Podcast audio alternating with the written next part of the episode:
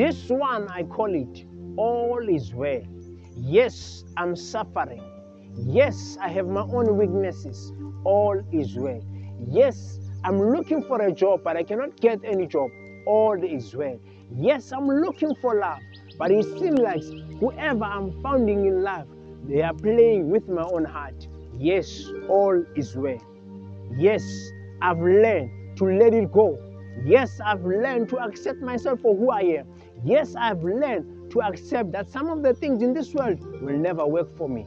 Yes, I've accepted that I will try.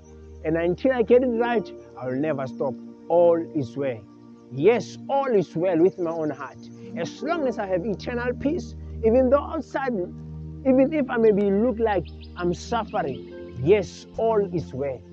I'm happy within. I have eternal joy. I can smile in the middle of situations that seem so difficult before me because all is well.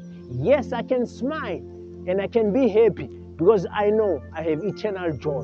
Inside my own heart, I'm filled with joy that continues to sustain me even in the middle of storms of life, even in the middle of sufferings of this world. I've understand one thing that all is well. Yes, it looks like it's difficult. Sometimes I feel like to give up, but one thing I know and one thing I tell myself is all is well. You also, you can tell yourself that all is well. Even when you go to that interview, say to yourself, all is well. Even though they may not call you for that job which you have went for interview for, just say to yourself, all is well. Even when people are leaving you alone, just say to your own self, all is well.